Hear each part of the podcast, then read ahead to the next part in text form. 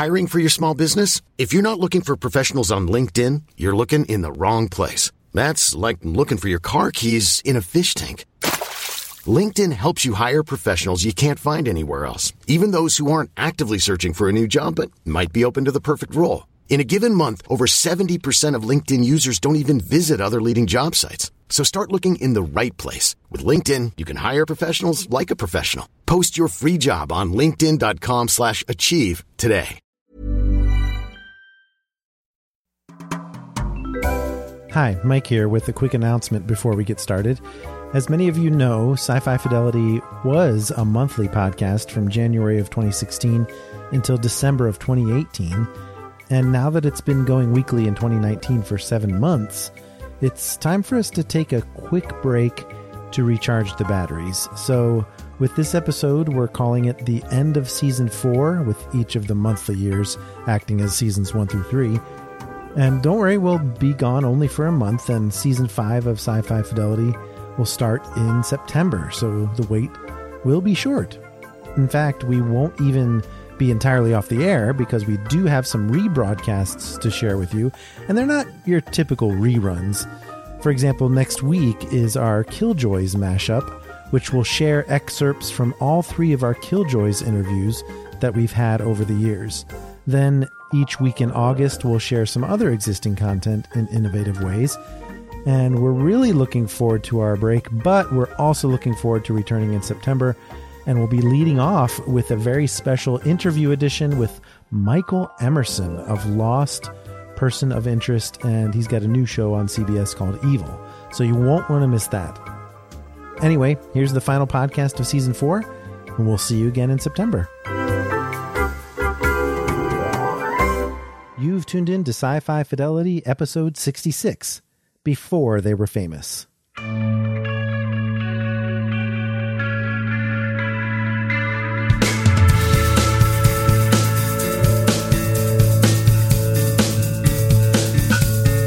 right, welcome back to the podcast, everyone. It's Mike and Dave with you here with a discussion topic.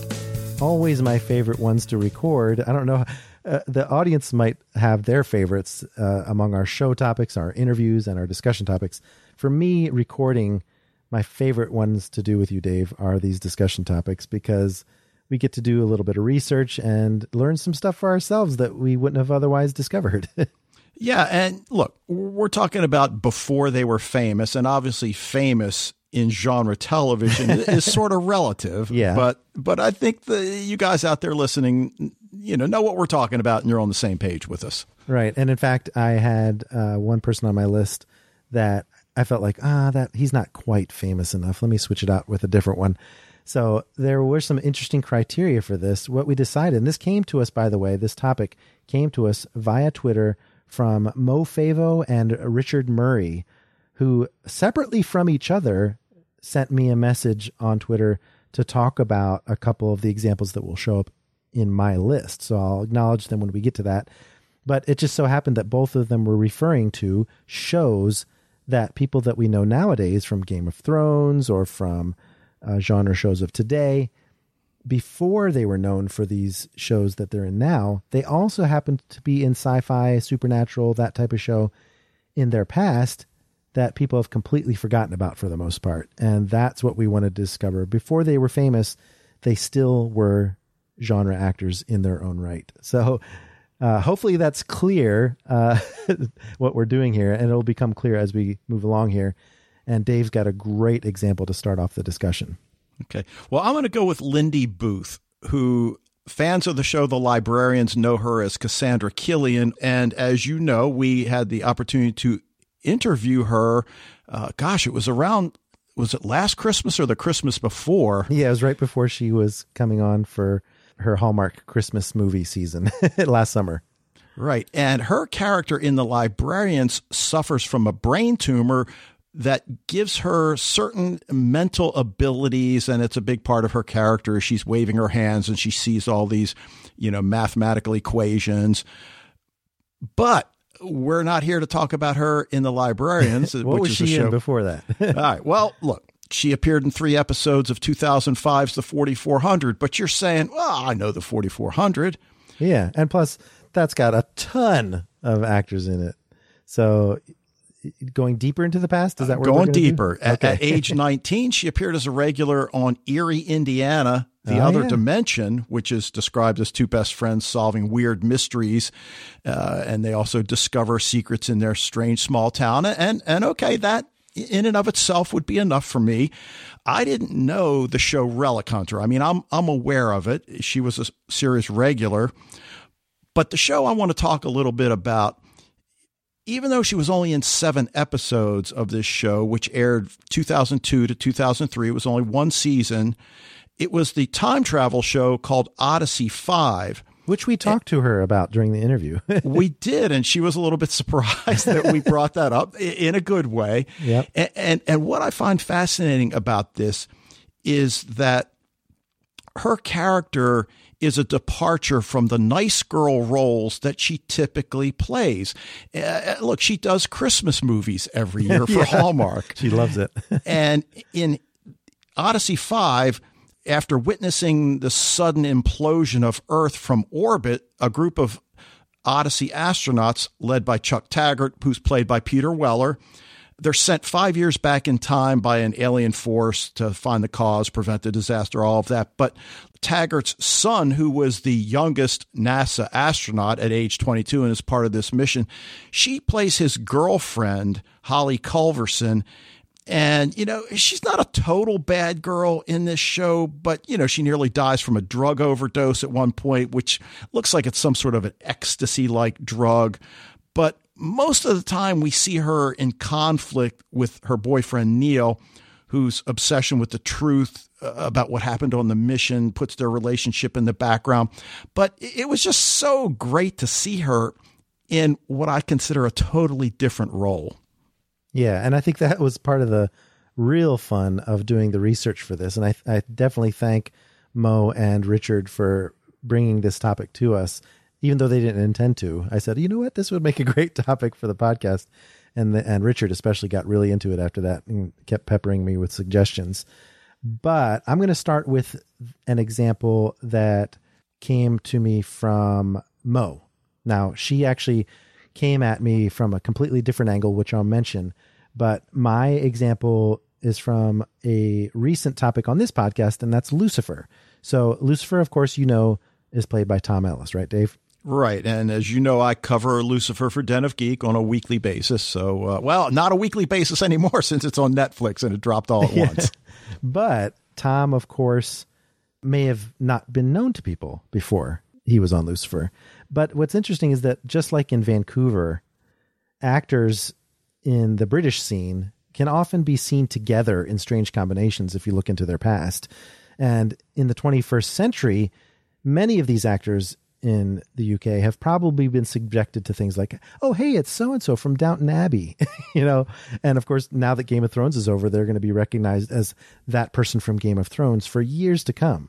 So it should come as no surprise that although Tom Ellis played the male lead on this horror miniseries in the past called The Secret of Crickley Hall, he was also joined by Maisie Williams, who of course is Arya from Game of Thrones, as his teenage daughter, and Pixie Davies, who was the young daughter Sophie on Humans, which we have discussed on this podcast in the past as well. And Pixie was his youngest daughter. So that's probably not surprising, but you know, we're talking about Tom here. Uh, the Secret of Crickley Hall. He played Gabe Killet, a structural engineer who gets a contract out in the English countryside. And so he and his family rent an old home called Crickley Hall, which used to be an orphanage in World War II. And this move is seen kind of as a therapeutic move for his wife because she hasn't quite gotten over the disappearance of her son Cam, who was the brother to Maisie Williams and Pixie Davies, when she fell asleep one day at the playground and he just kind of disappeared. So there's a lot of ghosts in this series that kind of made me feel like it was a genre show. There's a some kind of dream link between Cam and his mother. And it's more of a psychological thriller than it is a supernatural show, but I felt it was close enough. And the story is told in two different time periods modern day and then 1943 when Crickley Hall was still an orphanage. But Dave, guess who was the groundskeeper back in 1943 someone that we have enjoyed in Agents of S.H.I.E.L.D. Think UK here.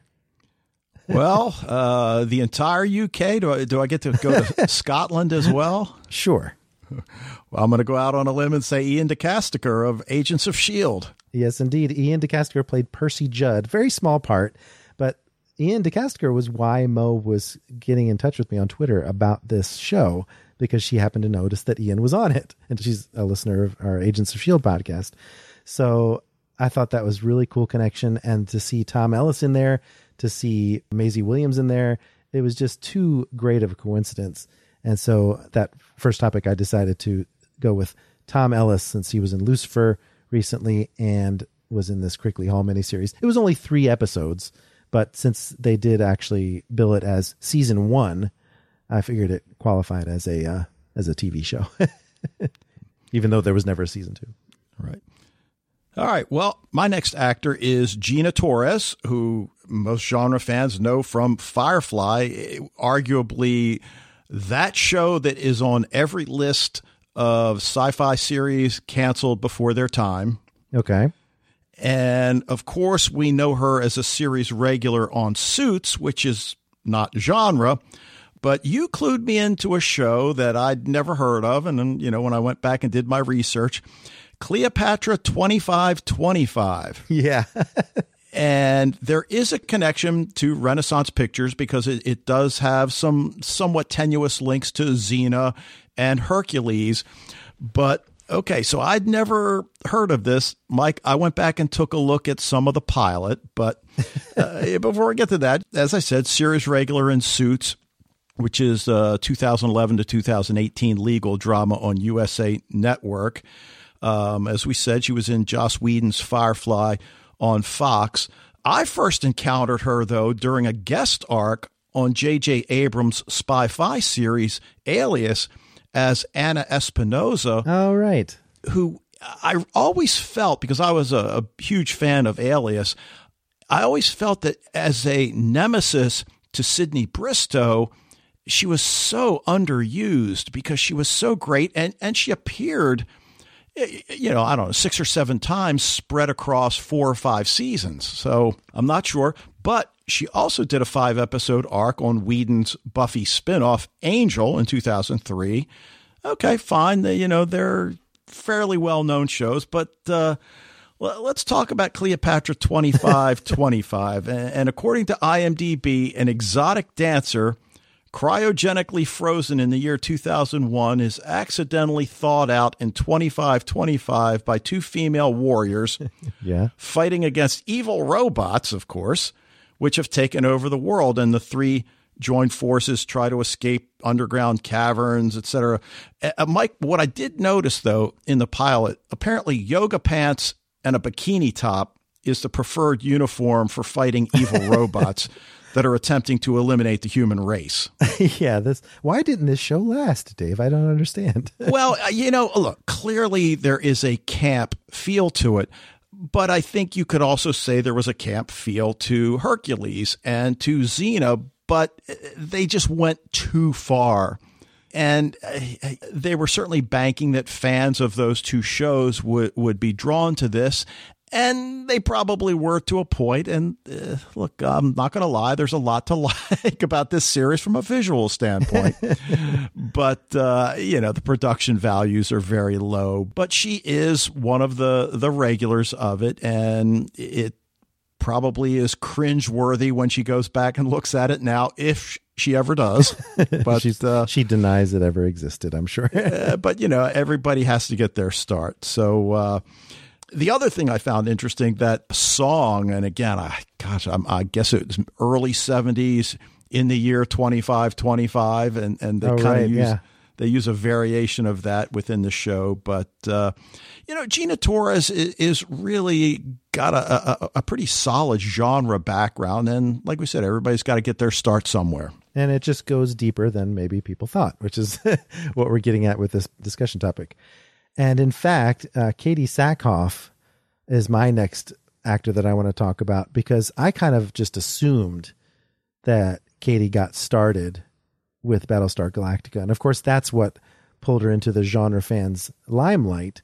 And this is a particularly interesting example to give right now because Katee Sackhoff's career hopefully will be getting another boost with her new Netflix space sci fi series, which just came to Netflix on July 25th, Another Life. So, another genre show in Sackhoff's IMDb credits. But before she was Kara Starbuck Thrace on Battlestar Galactica, before she was found by some non genre TV fans on Longmire recently, another great show that she was in. Before all that, she played Lenore Fearing on a show called The Fearing Mind, which was a Jim Henson Company television production. And like most of the shows we're talking about on this discussion topic, it was a one and done show on Fox Family Channel in 2000. So there are only 13 episodes of The Fearing Mind. Sackhoff played the daughter of the main character, the teenage daughter. She was 20 at the time, but you know how 20 year olds can can play uh, high schoolers typically. And The Fearing Mind is kind of a horror, suspense thriller, family drama.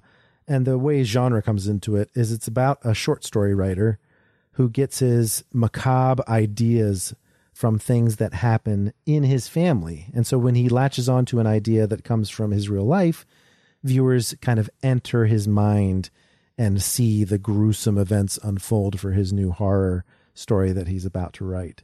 So, star Harry Van Gorkum described the resulting plot as a mix of Neil Simon esque comedy and quite dark X Files like horror.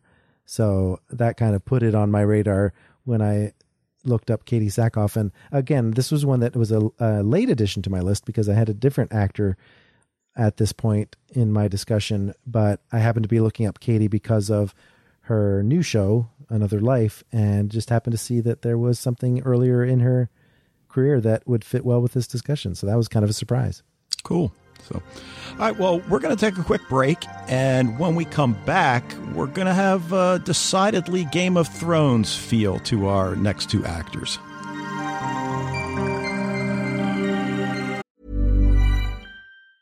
Hiring for your small business? If you're not looking for professionals on LinkedIn, you're looking in the wrong place. That's like looking for your car keys in a fish tank. LinkedIn helps you hire professionals you can't find anywhere else, even those who aren't actively searching for a new job but might be open to the perfect role. In a given month, over 70% of LinkedIn users don't even visit other leading job sites. So start looking in the right place. With LinkedIn, you can hire professionals like a professional. Post your free job on linkedin.com slash achieve today. Hold up. What was that? Boring. No flavor. That was as bad as those leftovers you ate all week. Keke Palmer here, and it's time to say hello to something fresh and guilt-free. Hello Fresh. Jazz up dinner with pecan-crusted chicken or garlic butter shrimp scampi. Now that's music to my mouth. Hello Fresh. Let's get this dinner party started. Discover all the delicious possibilities at hellofresh.com.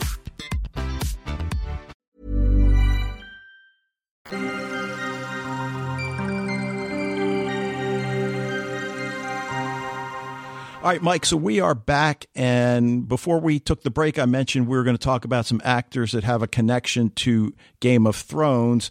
And these are two that, uh, as I said, are major stars on Game of Thrones, which just ended its eight season run. And we just talked about Maisie Williams. So this will be a nice little uh, triple play here. Absolutely. And we talked about Game of Thrones season eight uh, a few weeks back as well.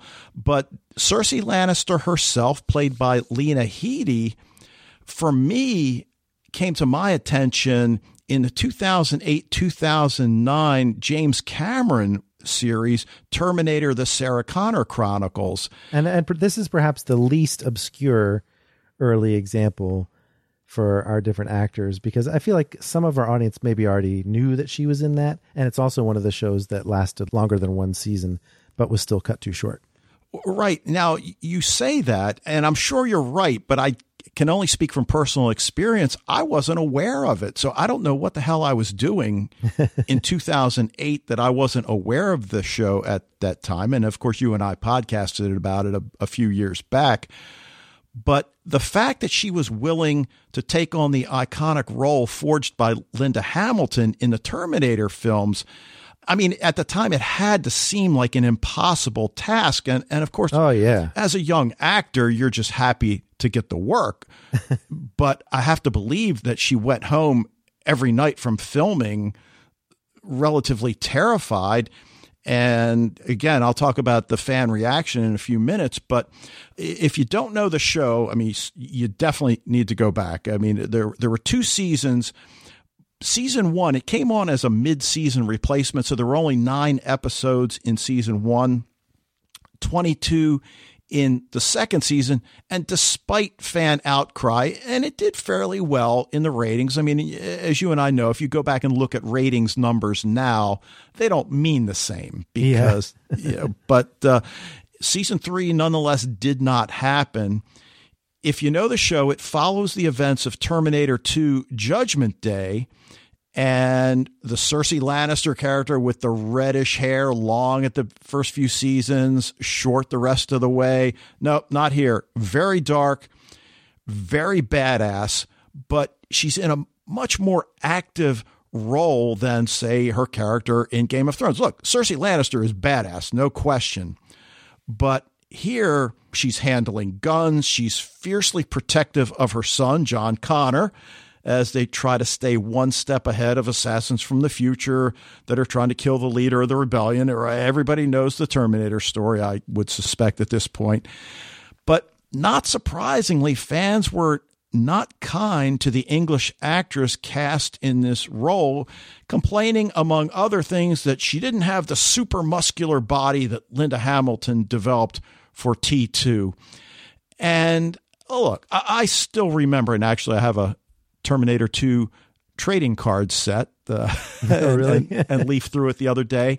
And yeah, I mean, she really was buff for that role. And and understandably, if you know the movie, I mean, that was a large part of it. But let's be real. In the Terminator TV series, uh, it's not as if she's this little weakling. She handles herself well, and and I just don't get the outcry, except that. Uh, again, I think we know from experience that fans are just going to find something to complain about. That, and I think that was just in the moment. So I think people realize that the legacy of the Sarah Connor Chronicles has improved with time, and certainly Lena Headey was maybe not thought well of while it was airing, but certainly people look back on it now and say she definitely stayed true to the Linda Hamilton legacy, very much so.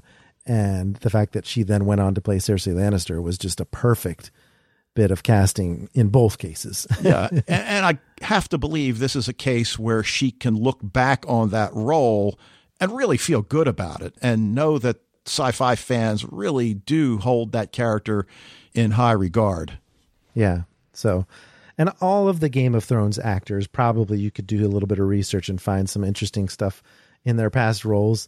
But the one I'm going to talk about is Tyrion Lannister, played by Peter Dinklage. Now, I have to talk about this first from the perspective of how it came to me, because Richard Murray on Twitter was the other person who wanted to discuss obscure shows of the past with me.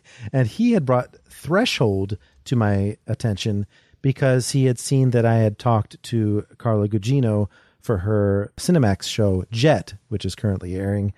And he said, Oh, did you know Carla Gugino was also the lead character on this show called Threshold in 2005? It was a one season series. And guess who also was in it? Well, Brent Spiner, who played Data on Star Trek, and Peter Dinklage. And I'm like, Oh, I got to see this. So it's a really kind of lame show that's very formulaic. But what's really cool, if you look at footage on YouTube of Peter Dinklage on the show Threshold, he played this character, Arthur Ramsey, who had an addiction to gambling, had an alcohol problem, always had strippers around. Does that sound familiar at all? uh, yeah, a little bit, a little bit. A little Tyrion like ahead of its time. So it's really hilarious to see these clips later on. But of course, just like Tyrion, Arthur Ramsey is quite intelligent despite his shortcomings. He's a linguist and applied mathematician. The premise of Threshold is a secret government group has been formed because we're on the verge of first contact with alien species, and the government wants to keep it secret and do it the right way. And Carla Gugino is kind of a crisis management type person, and she's got a contingency plan specifically for alien encounters. So she's put this team together of misfits, and Dinklage is one of them. Presumably, his role was to intercept and interpret alien language since he had this linguist background. So, kind of a stretch, maybe a little bit, but you know, they had Brent Spiner, as I mentioned. He was a NASA microbiologist for the team. It had Rob Benedict, if people know Rob Benedict, who was on Supernatural. He played an aerospace engineer who had confidence issues on the show. So, you know, each one of them had kind of like a skill and a flaw that made them interesting. so, Threshold also, like many of these shows, only lasted a single season of 13 episodes. And I can't help but notice that CBS does these crisis sci fi series a lot. We talked about Salvation, the meteor headed to Earth drama on this podcast, and this kind of feels somewhat in that vein. Uh, is there a topic in there somewhere? yeah, I don't know. It's like it's one of these things that if it had lasted longer than a season, what were they going to do? Eventually, the aliens would arrive and something would happen. So, probably good that it didn't last longer than that. But a great, interesting cast of characters that probably no one knew that Carla Gugino or Brent Spiner or Peter Dinklage had even done this before. So, very fun discovering this along with Richard on Twitter. Oh, I'm surprised you didn't mention the Knights of Badassdom. Which one? with Peter Dinklage. I mean, I know it's a movie. Oh. It's not a TV show. Oh, okay. That's in his IMDb as well. uh, well, I actually saw the movie because Summer Glau is in it.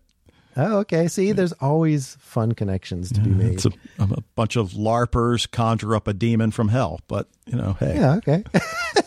We're gonna have to do a topic one time, maybe someday, about weird combinations like Peter Dinklage and Summer Glau. but uh, that's a topic for another day. So yes.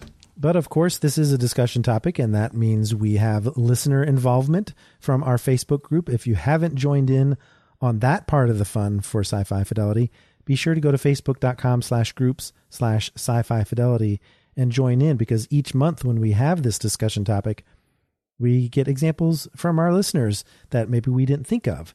And the listeners this month did not disappoint.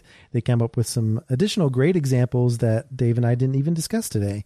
So let's go ahead and start off with David Hayworth. David Hayworth mentioned Amy Acker being in a bunch of genre shows like Angel and Person of Interest, though nothing too obscure, but she was in Gifted recently, obviously, and a bunch of other genre shows as well. Yeah, not to mention Dollhouse. Don't forget about yeah. that, David.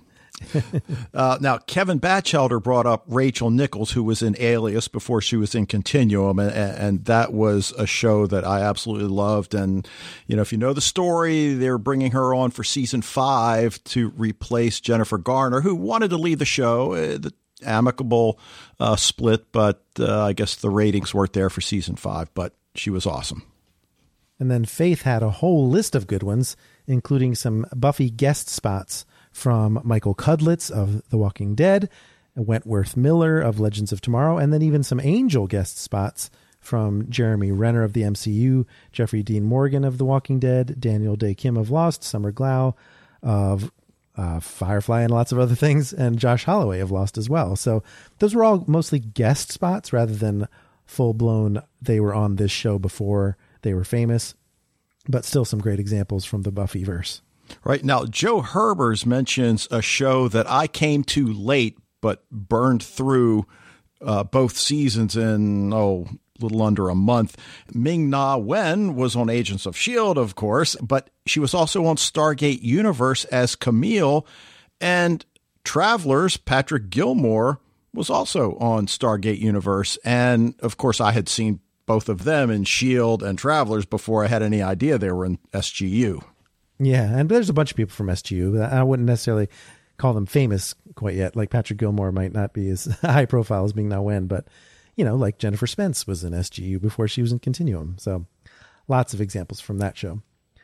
And then Taltos ended up our feedback on the Facebook group with a great example. Jensen Ackles of Supernatural was apparently in Dark Angel and uh, Smallville. Apparently. well, you knew that. I didn't. And then Anthony Stewart Head of Buffy was in a show called VR5 in 1995, a nice little virtual reality kind of sci-fi show. So that was something I definitely didn't know. And then Mira Kirshner, uh, she's currently on Star Trek Discovery. I know her from Defiance, but she was also on a couple little shows. One in 1990 called Dracula the series, which totally fits in with our discussion today because not necessarily the best show in the world, and also Wolf Lake in 2001. So great examples to end up with Taltos because those were definitely in the spirit of of the fun uh, research that we did of shows that were not necessarily ones that these famous people want us to remember. but normally at this point, we would ask each other, So, what's up next on the podcast? But there is no next podcast at this particular moment because we are ending season four, as we mentioned at the top of the podcast. It's just something where we're going to be taking a break to recharge our batteries a little bit. And it's going to be good for not only us, but also for the dearth of topics that we would have had to be able to talk about. Not to mention our marriages. yeah, just to keep peace at home as well. But we will be doing some broadcasts, some rebroadcasts during the hiatus. So don't worry. We have uh, Killjoy's mashup of interviews that we're going to be sharing with you. And I'm going to let the other ones unfold without letting you know ahead of time, just so they can be surprises. If you do want to keep tabs on what topics are coming up, we do always advertise those events in our Facebook group facebook.com slash groups slash sci-fi fidelity. This might be the first break you and I have had since we began podcasting together in 2012. That's right. I mean, even with uh, our other podcast, Agents of S.H.I.E.L.D., is ending in August as well. So we'll get a, a few weeks off from podcasting altogether. So we will see you back here in September when we have a lot of great new topics to share with you. But that's going to be it for this episode of Sci Fi Fidelity. Keep the discussion going on social media. You can follow Den of Geek on Twitter and Facebook at Den of Geek US, and we are at Sci Fi Fidelity. And in the meantime, we'd love it if you could rate and review the podcast wherever you access it. Be sure to send us your suggestions for future topics on social media, on the Facebook group, or in an email at sci fi fidelity at gmail.com. Thanks again for listening, and we'll see you in September.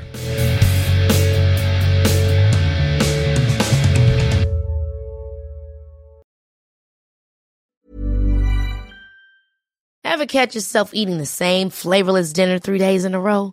Dreaming of something better? Well, HelloFresh is your guilt free dream come true, baby. It's me, Keke Palmer. Let's wake up those taste buds with hot, juicy pecan crusted chicken or garlic butter shrimp scampi. Mm. Hello Fresh. Stop dreaming of all the delicious possibilities and dig in at HelloFresh.com. Let's get this dinner party started.